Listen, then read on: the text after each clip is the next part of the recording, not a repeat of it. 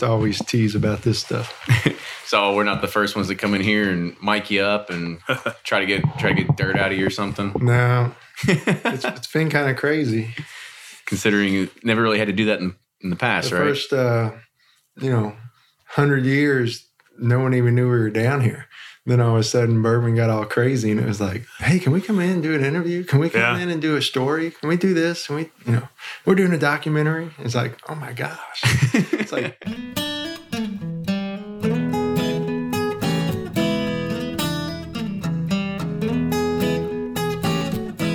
Hey everyone, this Back to Basics series has been a lot of fun. This episode is going to conclude the series by talking about the magic before the magic. Yes, those glorious copper stills that just don't get enough attention. Our guest tonight was gracious enough to give us behind the scenes tour and showed us the, what he called the heat it and beat it treatment that goes into the fashioning copper to take the shapes of the stills. It's truly an art that goes into making them and look as good as they do. Make sure you check out all the pictures on our Instagram page at Bourbon Pursuit. We're happy to announce a new partnership with the Kentucky Derby Museum to bring all the Bourbon Legends series that are hosted by Fred Minnick to our podcast. These will be seasonal releases, and to really get the most out of the experience, and also to get a chance to drink the bourbon, you've just got to be there in person. The next event will take place on April 20th and will feature the president of Old Forester, Campbell Brown. Tickets are $75 per person, or $65 if you're a museum member, and they can be purchased online at derbymuseum.org. To keep the show going, please take a minute and support us on Patreon. We've got sponsorships starting at just $1 a month that gets you unedited footage, koozies, and of course, limited edition Bourbon Pursuit t shirts. Visit patreon.com. That's P A T R E O N.com slash Bourbon Pursuit.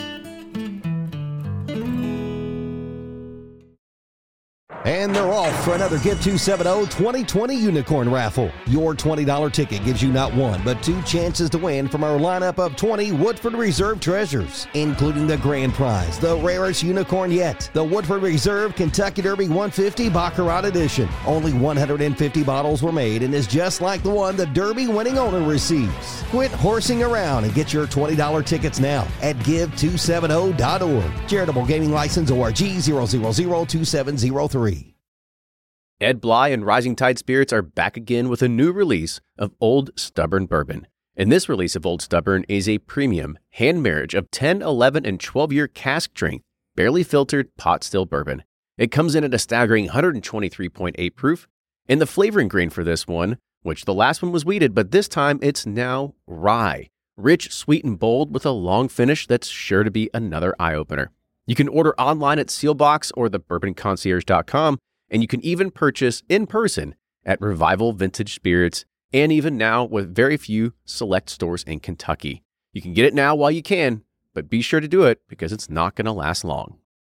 From their bar to yours, Chad and Sarah of the popular YouTube channel It's Bourbon Night bring you their favorite at home old fashioned mix with the new Elemental Elixirs Golden Hour Syrup. It's a custom made syrup with notes of bold black tea, warm spices, and orange zest. All you need is your favorite whiskey and ice. No bitters needed. One bottle makes 16 drinks, so that's only $1 a cocktail before you add your own whiskey. They can also be enjoyed in other cocktails or spirits, mocktails, coffee, tea, and anything you can think of. It's crafted locally in Lexington, Kentucky, and you can get your bottle now at whiskeyambitions.com. Do you ever pour yourself a bourbon, swirl it around, and then start struggling to come up with tasting notes? And perhaps you're also looking for a good Father's Day gift idea. Well, you can now solve both with a kit from Nose Your Bourbon. And unlike other nosing kits on the market, Nose Your Bourbon kits feature real ingredients for the most authentic aromas. You can smell real Tahitian vanilla bean instead of some synthetic aroma that's just made from chemicals. So head on over to noseyourbourbon.com and enter code BP10 for 10% off your order.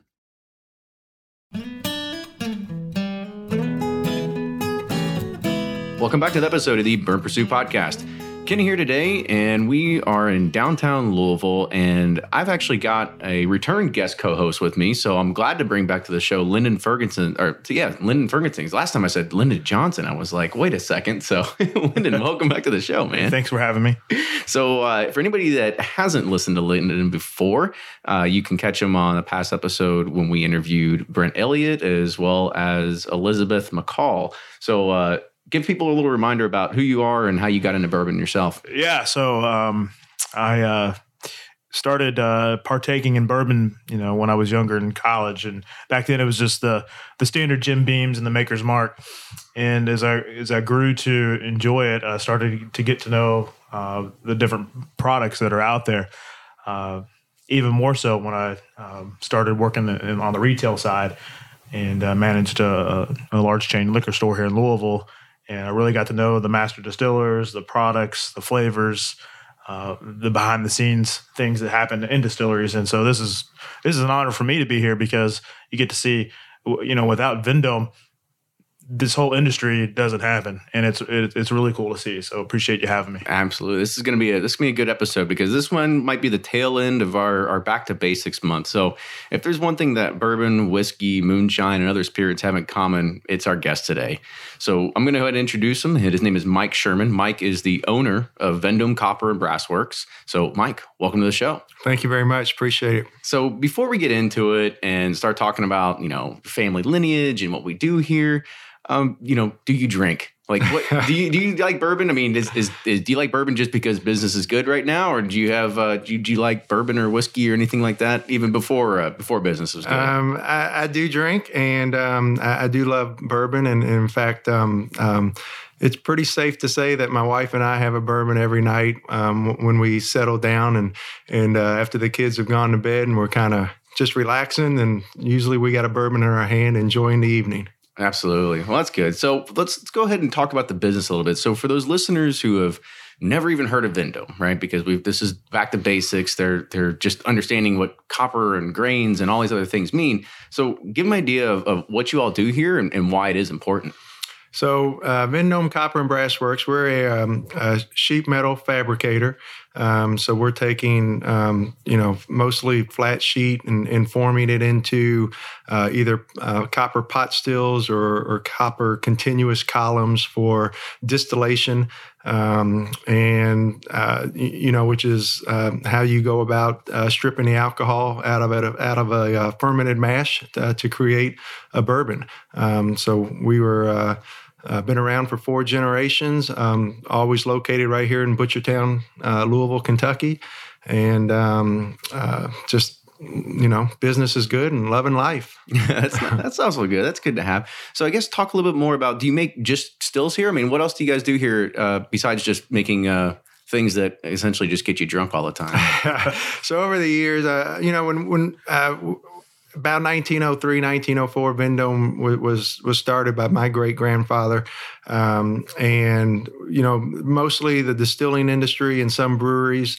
Um, but over the years, we've had to branch out. We're, we're in the chemical industry, pharmaceutical, confectionery, um, uh, you know, so so lots of different areas. You know, once uh, stainless steel became popular, um, you know, we we we branched out into the stainless steel and other high nickel alloys. So so we do quite a bit of work um, in other industries. It's, it just happens that the distilling industry is is pretty much dominating our shop right now. And so I guess that's that's a good question to, or good thing to kind of push to you is to say that you know one thing that you would notice if you go to any distillery pretty much around Kentucky, I would say at least a solid ninety to ninety five percent.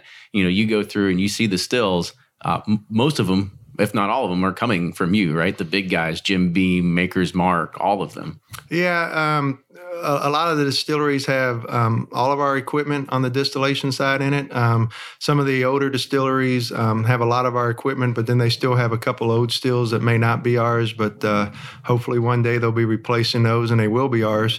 Um, and we had a, a, lot of competitors in the in the Louisville and Cincinnati area back in uh, the early days and, and everything. And, and for whatever reason, um, we were able to keep our doors open over the over the past century. And and these other places, um, for one reason or another, decided to shut down, or um, maybe it was prohibition; they didn't survive that, or um, uh, you know, we we were fortunate enough to where we saw the writing on the table uh, during a few decades there where we knew we had to branch out or we weren't going to make it. Um, and and luckily the, the leadership of here of um, probably more or less my father and uncle uh, Dick um, went out there and, and started getting into those other industries. So we had work to to keep the doors open.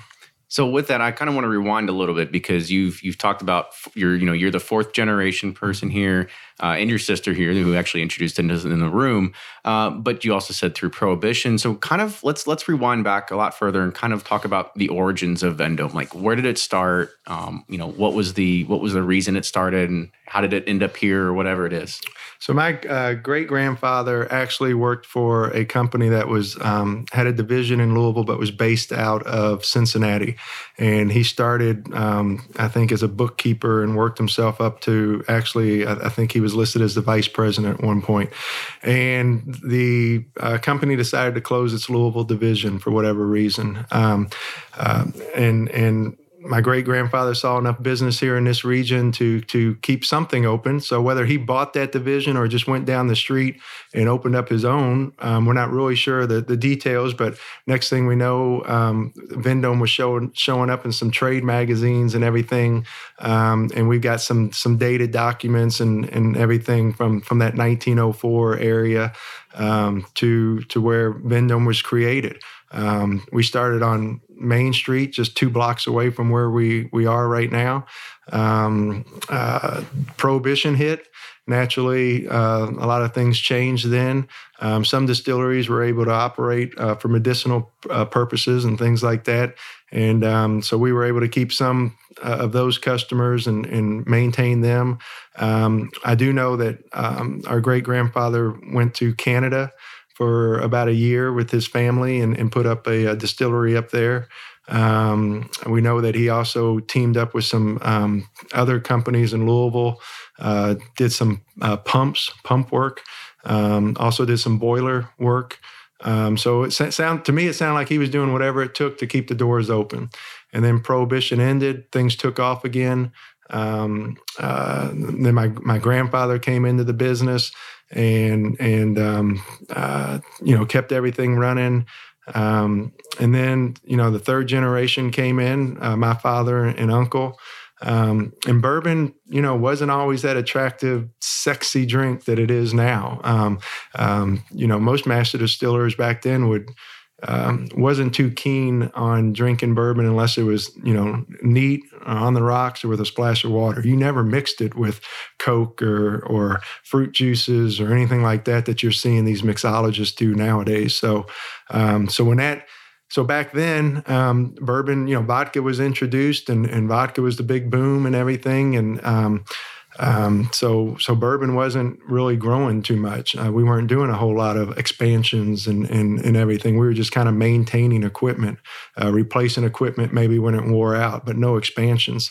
Um, in the late '70s, early '80s, the uh, first gasohol boom hit, and that's really what what I guess you know escalated our business um, to a new level. Um, we had to start putting up some some pretty big buildings, um, manufacturing buildings. We were building 11 foot, 12 foot, 12 and a half foot diameter columns for, uh, you know, people like uh, Archer Daniels Midland, ADM out in the Midwest, and other Midwest companies that were putting up gasohol plants.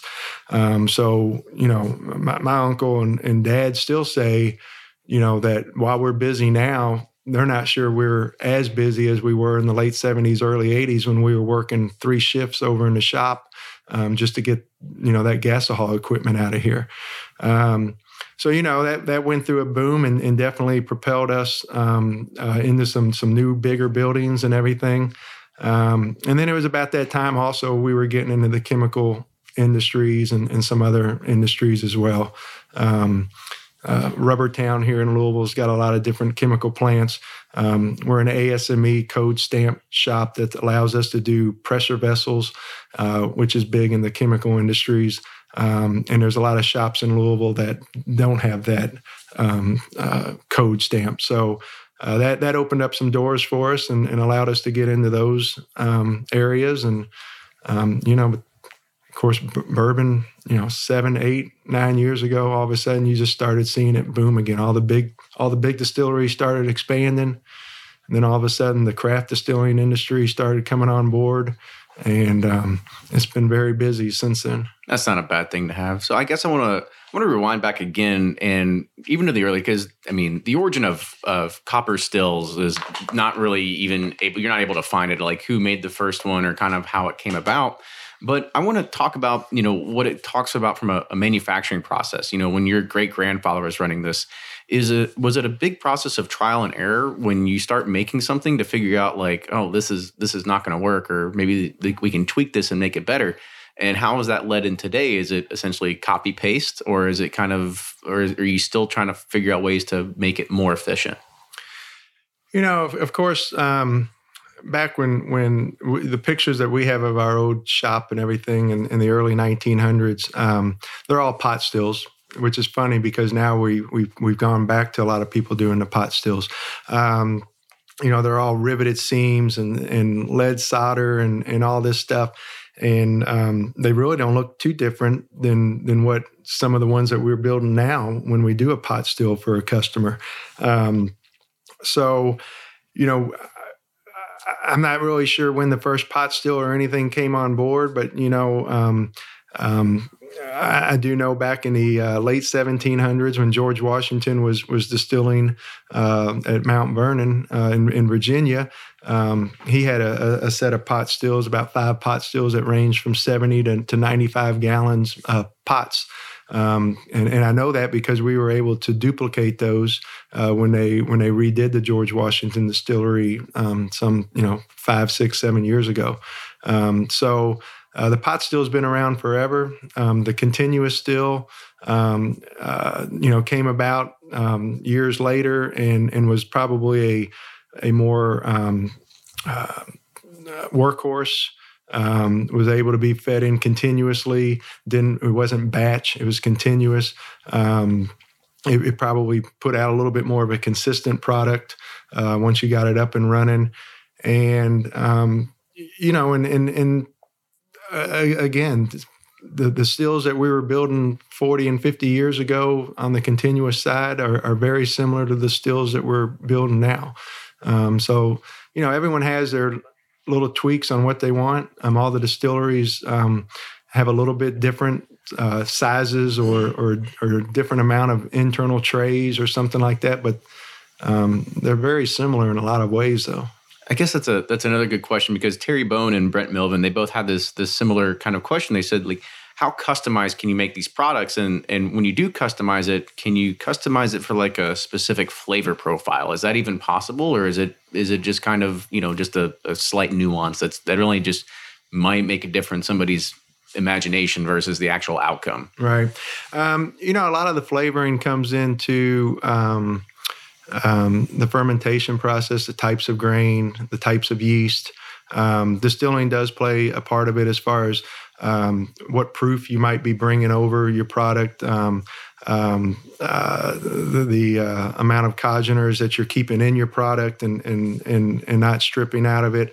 Um, so there's a lot of different things that you can do to to change the flavor profile, not just in the distilling, but all the way across the board.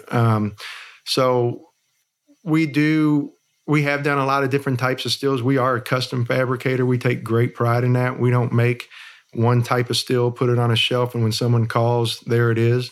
Um, we like to be custom. We want every still to look a little bit different. Um, and and if someone has uh, an idea of of, uh, of a of a certain type of still that might distill a little bit different, than then you know we can make it for them. I guess humor me. Like, what what would be the difference in those ideas, right? Because I, I don't know. I mean, I wouldn't know. Because for me, I'd call and be like, "What what do you have on the shelf?" Right, right. So I right. guess give me some idea of what somebody would want to say, and they say, "I want to make this like." A, a little bit different and, and, tweak this area. Like, what are those areas and what would be different? You know, a lot of times the customization comes into um, customers call us and they already have a building so they're like, okay, we got a building and we want to put in a still. And they're like, we got really tall ceilings. It's like, oh, great. You need tall ceilings. How tall are your ceilings? They're like 10 foot. it's like, wow, that's not very tall. You know, so, so, so all of a sudden we're making a, a, a, a wider diameter and a squattier pot still, um, and we may take the the column that usually sits on top of it and take it over and set it on the side of it, and and and so sometimes the geometry of a of a person's building leads to what their still is going to look like. Um, you know, and and you know naturally everyone wants to show off their equipment. They want they, they they get into the business. Maybe they have a love for bourbon and whiskey, and they want to make that. But but they also want to have tours and and people come in and, and everything. So um, you, you know the where the um, uh, tri box or the or the tail box is, you know, they're always trying to jazz that area up and, and try to make something different for that. And and we tell people put you know draw it out. You know if you got a logo that you want to try to duplicate or or or you got something you know in your mind put it on paper and, and let's do it because we can do it. It you know may cost a little more but we can do it. So um, we, we've done some you know we we've, we've got one uh, uh, tail box out there that's got a, a, a moving uh, figurine in it as the as the distillate comes over and the paddle it it, it moves uh, a guy that actually looks like he's pushing a barrel. Um, you know, there's that's unique. There's no one else out there that's got anything like that, mm-hmm. and uh, that's what we like to do. We we love to customize. So, is there any kind of innovation going on, right? Because this is a this is a an, an art a craft that's been around for centuries, right? So, is there any more innovation that kind of goes on, or is it just kind of just a lot of tweaking, or kind of like you said, just this customization of of little things? I think um, you know we've had some people call and and, and say they've got new technology, or or they can do this, or they can do that. They can age faster. They can, and and you know the one thing I think that we probably learned by, by working with um, all the people in the different distilleries and the master distillers and the and the people who really have been doing it all their lives is is sometimes there's just no shortcuts that can be taken to make a great product. Um, you know, there there there are some technologies out there to to uh, advance the aging along, um, and and the whiskeys are they're good. I mean, you know, I've tasted them; they're not bad, they're good. Um, but I think more and more people just come back to wanting um, um, the the the the product that's been um, made the old-fashioned way, put in a barrel, aged the old-fashioned way, um, and and when the master distiller says it's it's ready, then that's when it's ready, and that's what people want. Um, um, sure, there's always little tweaks and things uh, in during the process or throughout the process that can be changed a little bit to change some things, but nothing really major. I mean, we we haven't come across anything major. No one's really brought any major things to us. It's pretty much still the same process it's been forever. So, when sticking with tradition, um, why is it why is copper the the element of choice and not stainless steel or, as you said, other kind of nickel alloys or whatever it is? Like, what makes copper that that element that does whatever the magic that happens? Yeah, well, lucky. I mean, lucky for us, um, you know, back in the in the 1700s and and, and the 1800s uh, stainless wasn't around. So copper was available and, and that's what people use and copper smithing was just it was everywhere. Every corner had a, a shop on it that, that could do some copper smithing. Um, and and it, it, just started that these vessels and everything were were made with copper. And everyone knew copper was a great great heat transfer metal. So that's that's they they didn't realize back then though that there was actual reaction between a fermented mash and and the copper that actually keeps um, some sulfurs and, and, sulfides and odors and stuff behind in the still that you don't want coming over your in your in your product. And um, so if you go like to any of the bourbon distilleries um, in in Kentucky, I'll just you know in, in in the Tennessee whiskey distilleries down in Tennessee, you're going to see a lot of copper. Um, even the places, there's some distilleries who have stainless steel, but somewhere in that process, they have copper to where all that distillate and all that vapor goes through copper. So all those sulfurs and sulfides and things you don't want in your product gets left, gets pulled out and left behind. So, you know, for us, I tell people all the time, the, the good news is, is, is copper is, is needed in the process and copper also wears out. I mean, over time, um, all that copper does. Um, it's, it's not like stainless. Stainless, even though it's not a, we found out it's not a forever metal. Uh, stainless will last longer than copper, but it doesn't have the reaction that copper has.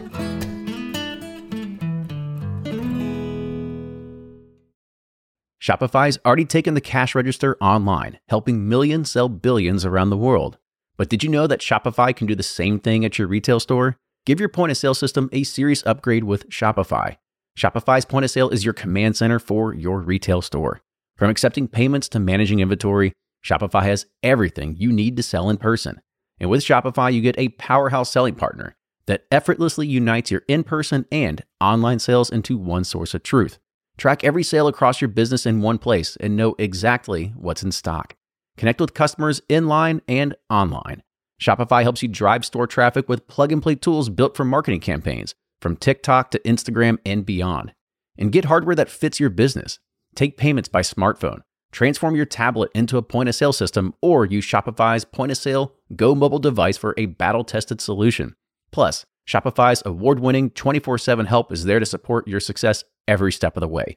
Do retail right with Shopify. Sign up for a $1 per month trial period at shopify.com slash bourbon, all lowercase, and go to shopify.com slash bourbon to take your retail business to the next level today. Shopify.com slash bourbon. If you're anything like me, then you can't get enough about bourbon. And that's why I'm a subscriber to Bourbon Plus magazine. Bourbon Plus is a quarterly publication that tells the stories from the heart of bourbon the farmers who grow the grain, the distillers who labor over the process, and the people like you and me who raise their glasses to celebrate it all. Subscribe to Bourbon Plus magazine today at bourbonplus.com, that's P L U S.com, and use code PURSUIT at checkout for $5 off your subscription.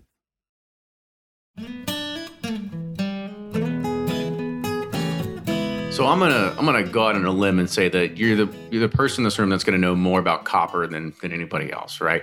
So does the does the saying hold true that it actually costs more to make a penny than its actual value? I, I, I think the uh, I think the amount of copper actually in a penny is pretty low. so so um, I guess what else what else makes makes Vendome unique in, in what you all do? Because it's, it's always one thing to be able to go to a distillery and you see the presentation, right? You see the way that the still sits there and it's uh, magnificent, you know, whatever you would call it, and it's ivory tower over in the corner, right? Because uh, it literally is. It's a copper tower at that point. So I mean, what what makes it look so great, and all those other kind of things that that you do to make it unique? Copper in itself, I think everyone is drawn to it. I mean, you know, if you go in to a, a brewery or a distillery that has um, shiny copper, the first thing everyone wants to do is reach out and touch it. They they want to touch it, and I don't know why, but you know, and, and it's funny because you know you go to some places and they got big signs, please do not touch the copper because the oil is off your finger. As soon as you touch that, you come back the next day. clean it. Yeah, there's there's fingerprints right there on it. Um, it's and, like the, the, button that says "Do not push." Yeah, right. Yeah. yeah. So they're all they're all intrigued with the copper and everything. Um, you know, we've been working with copper for over hundred years, and and the fact is, there's not a whole lot of places that do that type of work anymore. Um, I consider us an industrial fabricator. We don't we don't take real light gauge copper and, and bend it and solder it and, and rivet it and stuff like that. We take we got eighth inch, quarter inch, three sixteenths inch. I mean, we got vessels that we've made for the chemical industry up to half inch thick copper. Holy smokes! I mean, yeah. I mean, it is some serious industrial uh, thickness of, of, metal. We TIG weld it. It is, um, you know, we we TIG weld it with ninety nine point nine nine percent copper filler metal, and and and TIG welding copper is something that you're not going to just go around anywhere in the country and find. Um, we get tons of phone calls from um, certain customers who may be out west or, you know, not within driving distance of us. And they'll call and say, Hey, we got a guy here that says we got a little pinhole leak in our coil. He says he can weld anything. Will you talk to him about weld repairing this? And, and, you know, we always say, you know, we'll talk to him, but you're probably going to call us back needing it to be fixed and sure enough, within a day or two, they call and say, "Hey, can you can you get a guy out here? This didn't work." Um, it's just a just a different metal. It's a different beast. Um, um, we don't hire copper welders. You know, we make copper welders. We, we hire great workers, great uh, welders in stainless and carbon steel and stuff like that. And then if if we can get them on the copper and they can pick it up, then then we keep working with them and they become a copper welder. If they don't pick it up, then then you know they just stay on stainless and carbon steel. Not everyone can can weld it. So I was also reading you guys do some things like um, like acid washing and satin finishes and stuff like that. So talk about that and what that does to the overall product. Yeah. So I, so after working with the copper, you know, uh, again, um, because of the heat that goes into the copper, um, you know, it comes in pretty much all nice and, and, shiny and everything. But then by the time we're done with it, there's heat marks all over it, and, and, and it looks horrible. Actually, I mean, it, it's it's been fabricated on, it's been worked on. Um, so we do a a light phosphoric acid wash on the um, copper that that will take it back to its natural uh, copper look our what we call our standard satin finish is is just a a light polish that, that gets everything uniform. Um, uh, puts a little bit of a polish on it, but you know, it looks really nice. Um, and then, but we can take it all the way up to a mirror finish. You wake up in the morning, go brush your teeth, and shave in it. I, I always kind of tend to tell people that it's more expensive to, to fabricate that and it's more expensive to maintain that um, because copper is going to just in its in its you know sitting outside it's going to patina it's going to darken over time no matter how shiny it is at the beginning so if you're not going to continue to rub on it and polish it then um, it's it's going to darken um, so so there are different types of, of um, finishes we can do on it. The, the more we polish on it, the more expensive it is because it's all labor intensive to polish. I would imagine because they're not small. Right? No, you got to get on ladders to polish yeah. those things, and right? you got to get it uniform. You can't have this part over here being a little different than this part over here. It's got to be perfect, um, especially when you go to a mirror finish. It's got to look uniform all the way around that thing. So, it's it's um, it can be a little quite an experience. Yeah. what about talk to us about how the price of, of, copper has changed over the years because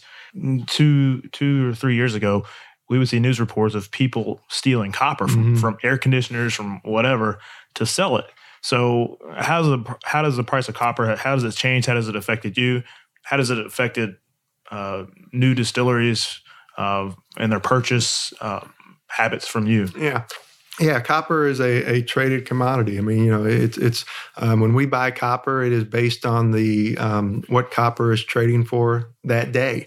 Um, so if we're buying copper from from a mill, um, there's there's the copper base price or the metal price plus a fabrication price to take that copper and, and make it into the sheet size and thickness that we want.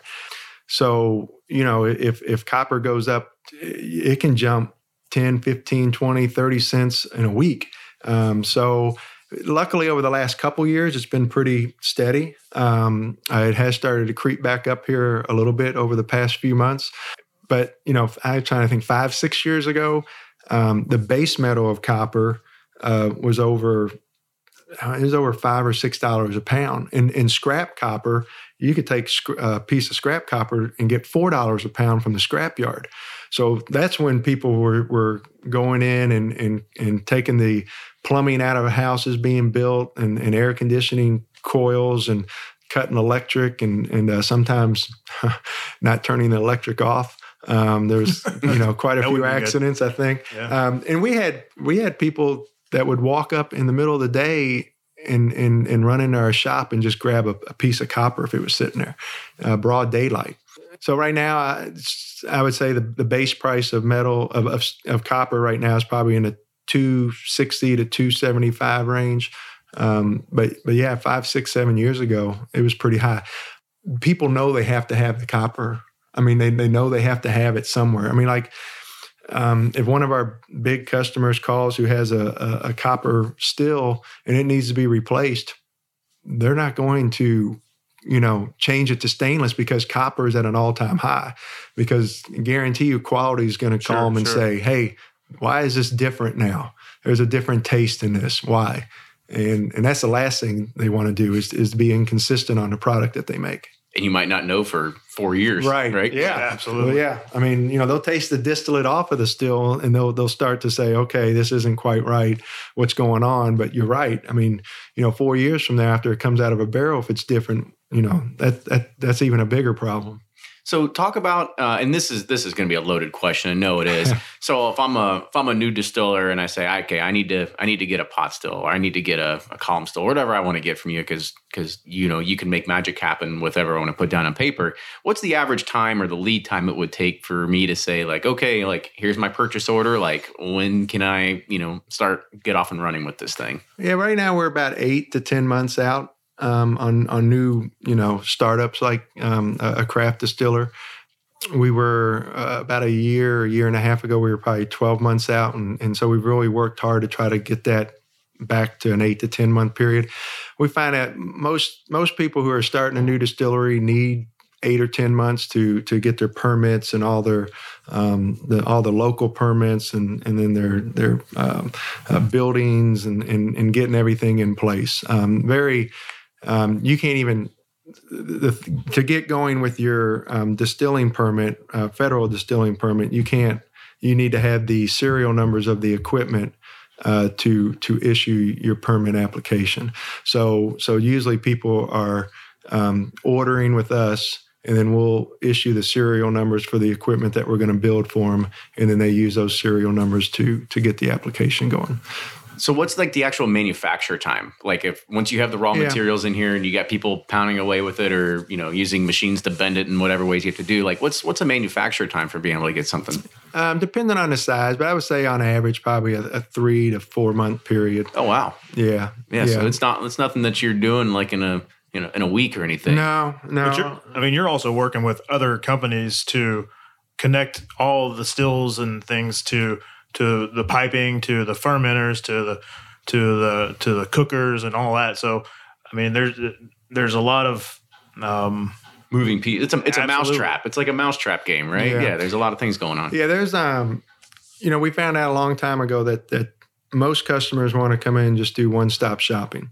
They don't want to go here for this and here for this and over here for this and over here for that. They just want, you know, if, if the more we can provide, the the happier they are. So you know we can do we can provide everything through through cookers to the fermenters to the distillation equipment to any stainless steel tanks that need are needed throughout the process to the uh, tail boxes and tasting boxes and stuff like that.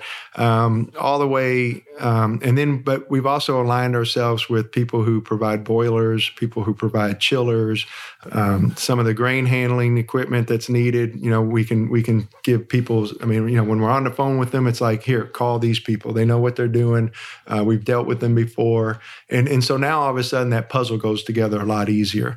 Um, and and that that has been great.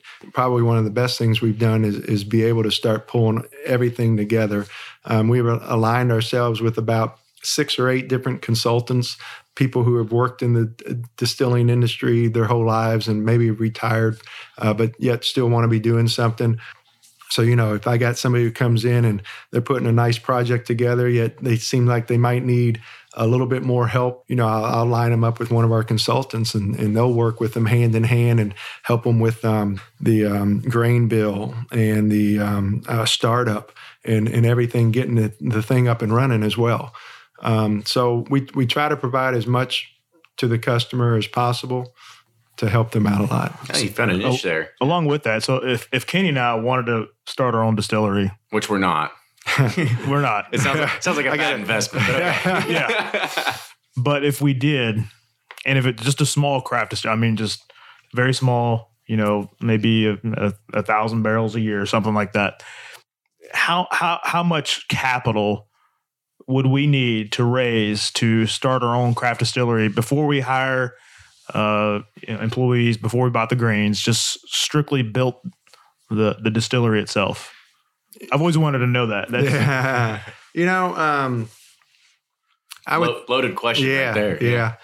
You know, it, it's funny because it's um, the the building and everything just takes is quite expensive in the whole thing, but um, it's funny because when people see, oh, so and so's building a a fifty million dollar distillery and and you know brand new and all this stuff and and uh, so my friends will call me and say, "Man, are, are, you getting that equipment?" And I'll be like, "Yeah, we we got the uh, distillation equipment." They're like, "Man, things must be good." And I'm like, "Okay, well, our part of it's about a million. So yeah. I don't know where that other 49 million is going, but you know, so so but in you know probably um, a thousand barrels, maybe in the seven hundred fifty thousand dollar range uh, to get to get something going uh, and, and, put something together. There you go. Yeah. Make, make your dream come Let's do true. it, man. Yeah, start cashing all the kids' uh, college funds, right? Yeah.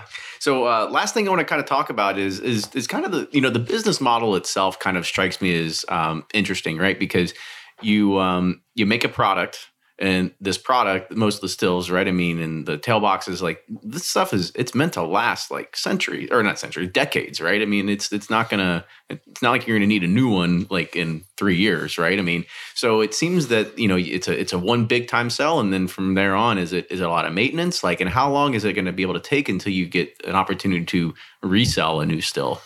Well, the um, like I said earlier, um, copper wears out, which is good for us. Um, the uh, the the grain, you know, it's it's coarse, it's grit. You know, it's got the the grain in it. So as it's flowing through that column still, um, it is it is going across those internal trays and just wearing them out. So I usually tell people that a column still um, under normal operating conditions will, will probably last uh, 15 to 20 years.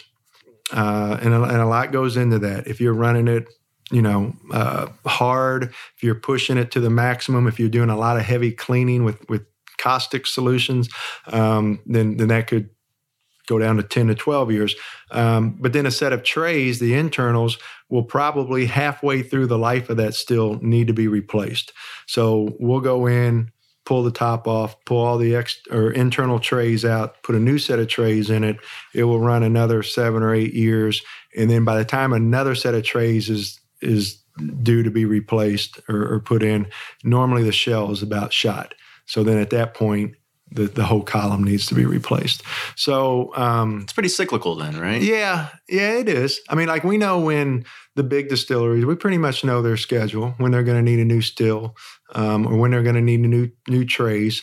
Um, you know, and, and we start early with them. I mean, because copper can be a long lead item. I mean, some the, one of the mills we order from, our, our larger sheet of copper takes uh, up to twenty weeks to get copper in. So we'll start, you know, in the fall and start talking to all the major distilleries about their schedule for next year. Any expansion, any tray work, any column work, any condensers. What what what's on your schedule? What do you think is going to be on your schedule? So we can make a, a, a copper order by you know just after the beginning of the year. So it's all in here ready to go when when they're you know calling us saying, okay, this is what we need. We've got the copper already here. You know, most most of the copper work we've done in the big distilleries over the last five or six years all been expansion. Mhm. I mean, I- I, I don't know one major distillery in Kentucky and Tennessee that hasn't expanded over over the past five or six years. Some of them have already done it twice. It's a good thing, and Business is very good. it is. It is, and it's good for the. I mean, it's it's great to see. It's great to see the the bourbon industry doing so well. I mean, especially being someone who was born in Kentucky and lived here all my life, and I mean, naturally, you, when you think of Kentucky, I mean, bourbon's one of those things you think of.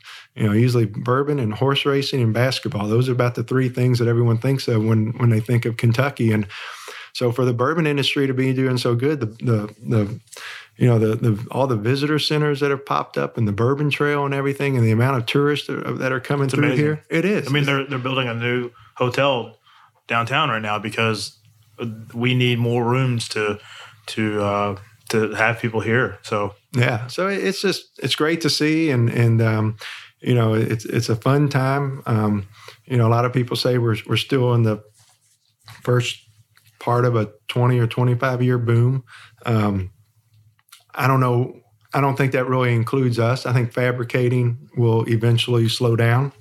So we'll just have to find that next niche and be ready for it. Right. and uh, be ready to expand. So last last question I want to ask because you were talking about the copper and how it you know basically disintegrates right with all the so I, I guess how often are people uh, within the distilleries like either doing maintenance on them or kind of knowing exactly like I mean you you said it's kind of cyclical right? So you're kind of almost doing like preventive maintenance when you're doing this right? I mean is how often is something going to happen where they're like oh we've got a we've got a you know a, pinhole in our column still like do we need to shut this down and get somebody out here to start welding this thing so we can bring it back up online like is that is that an actual thing is that actually occur It just depends on the the the size of that pinhole. Uh, you know, if, if it's something major, then then they'll shut down immediately. If it's something it's you know that's not major, then most distilleries um, will will be down at least part of a day, one day a week, um, and then they'll address it on that day. Every distillery has a quote unquote summer shutdown. Mm-hmm. I say summer shutdown because it used to be.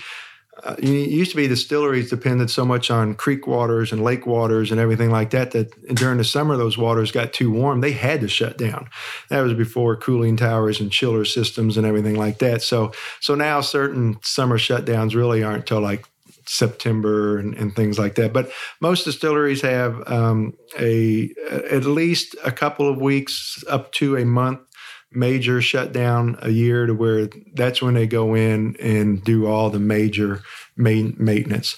Um, but you know, little little pinhole leaks, little fixes. I mean, we're I've got a crew going somewhere tomorrow. You know, to a distillery that's got got an issue. Um, we do field work. I got people out in the field all the time at the distilleries, at the breweries. Anheuser-Busch is one of our biggest customers.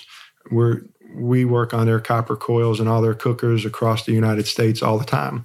Um, and again, because they can't find someone to come in and fix a pinhole leak. So when Jacksonville, Florida's got a pinhole leak. I got two guys jumping in a truck driving 12 hours down there overnight oh, to fix man. it. I was about to say, I thought they'd raise their hand like, Florida, yeah, give me the hell out of Kentucky, yeah, right? Yeah. Well, I don't know. They, they drive 12 hours, get out, you know, fix it, get a room, sleep for a while, and drive back. You know, they may only do two hours of work, but they've been, they were gone 25, 26 hours. Right. So I have uh, one, one final question for you. Um, you've you've made products for virtually all the distilleries in Kentucky and, and other states. But if you can tell Kenny and I what's your favorite sipping bourbon and what's your favorite bourbon period. I don't think I can do that. um, you know, to, to me, it's um, what what's what's the event? What's the occasion? Is it tailgate? I'm drinking something different. Am I, if it's an after dinner drink by the fire, I'm, I'm sipping something different. Um, which that's what I love about bourbon because you got all these different types of bourbons for different occasions. And, and I just, that's what I truly love about it, you know. So, so I got a, a well stocked bar at home, and um, depending on the occasion, um, you know, I, am getting whatever it is that it calls for. But nice. a free bourbon is always good. Absolutely. so to say, you got a well stocked bar in this office. Yeah, right? yeah We saw yeah. Weller Centennial bottles. Absolutely. So if people want to learn more about Vendome, and uh, you guys even open for tours? We do uh, um, mint julep tours. Mm-hmm. Um, we'll do uh, uh, sidewalk tours. They'll bring people by and, and take them out and and um, kind of do a sidewalk tour of our area. Um, if if if someone has a, a, really special event, they can go through Mint Julep, and, and we could open it up for a special tour if it's if it's something. Um, but because we're a manufacturer and there's welding and cutting and, and grinding and all that going on, steel toe steel toed yeah, boots. It's, yeah, it's tough yeah. to bring people through, and and um, so so mostly it's it's from afar that you can check us out. But um, you know, we got a website vendomecopper.com. It's got a lot of cool pictures of, and we try to keep that up to date uh, of of some of the stuff that we're doing and, and working on. So so yeah, you know, it's like I said, 10, 12 years ago, no one even knew we were down here, you know, and then we were here for 100 years in this area and, and, and no one knew it. And then now all of a sudden it's like, can we come by and do a tour? So yeah, now you're the president and the PR person, and yeah, put this hat on today, this hat on tomorrow. Right, absolutely. So, Mike, I want to say pleasure. Thank you again Thank for being on the show. Yep. Uh, if you do like what you hear, make sure you support the show on Patreon. That's p a t r e o n dot com slash Bourbon Pursuit. Uh, we always love to to be able to send new swag out, koozies, stickers, t-shirts, all those kind of great things. So make sure you support the show. And you know, you can follow Vendome Copper on Twitter at Vendome Copper. You can also follow us uh, at social media at Bourbon Pursuit on Facebook, Twitter, and Instagram. If you have any other show suggestions or people would like to hear, make sure you send us to it's the duo, T H E D U O, at bourbonpursuit.com.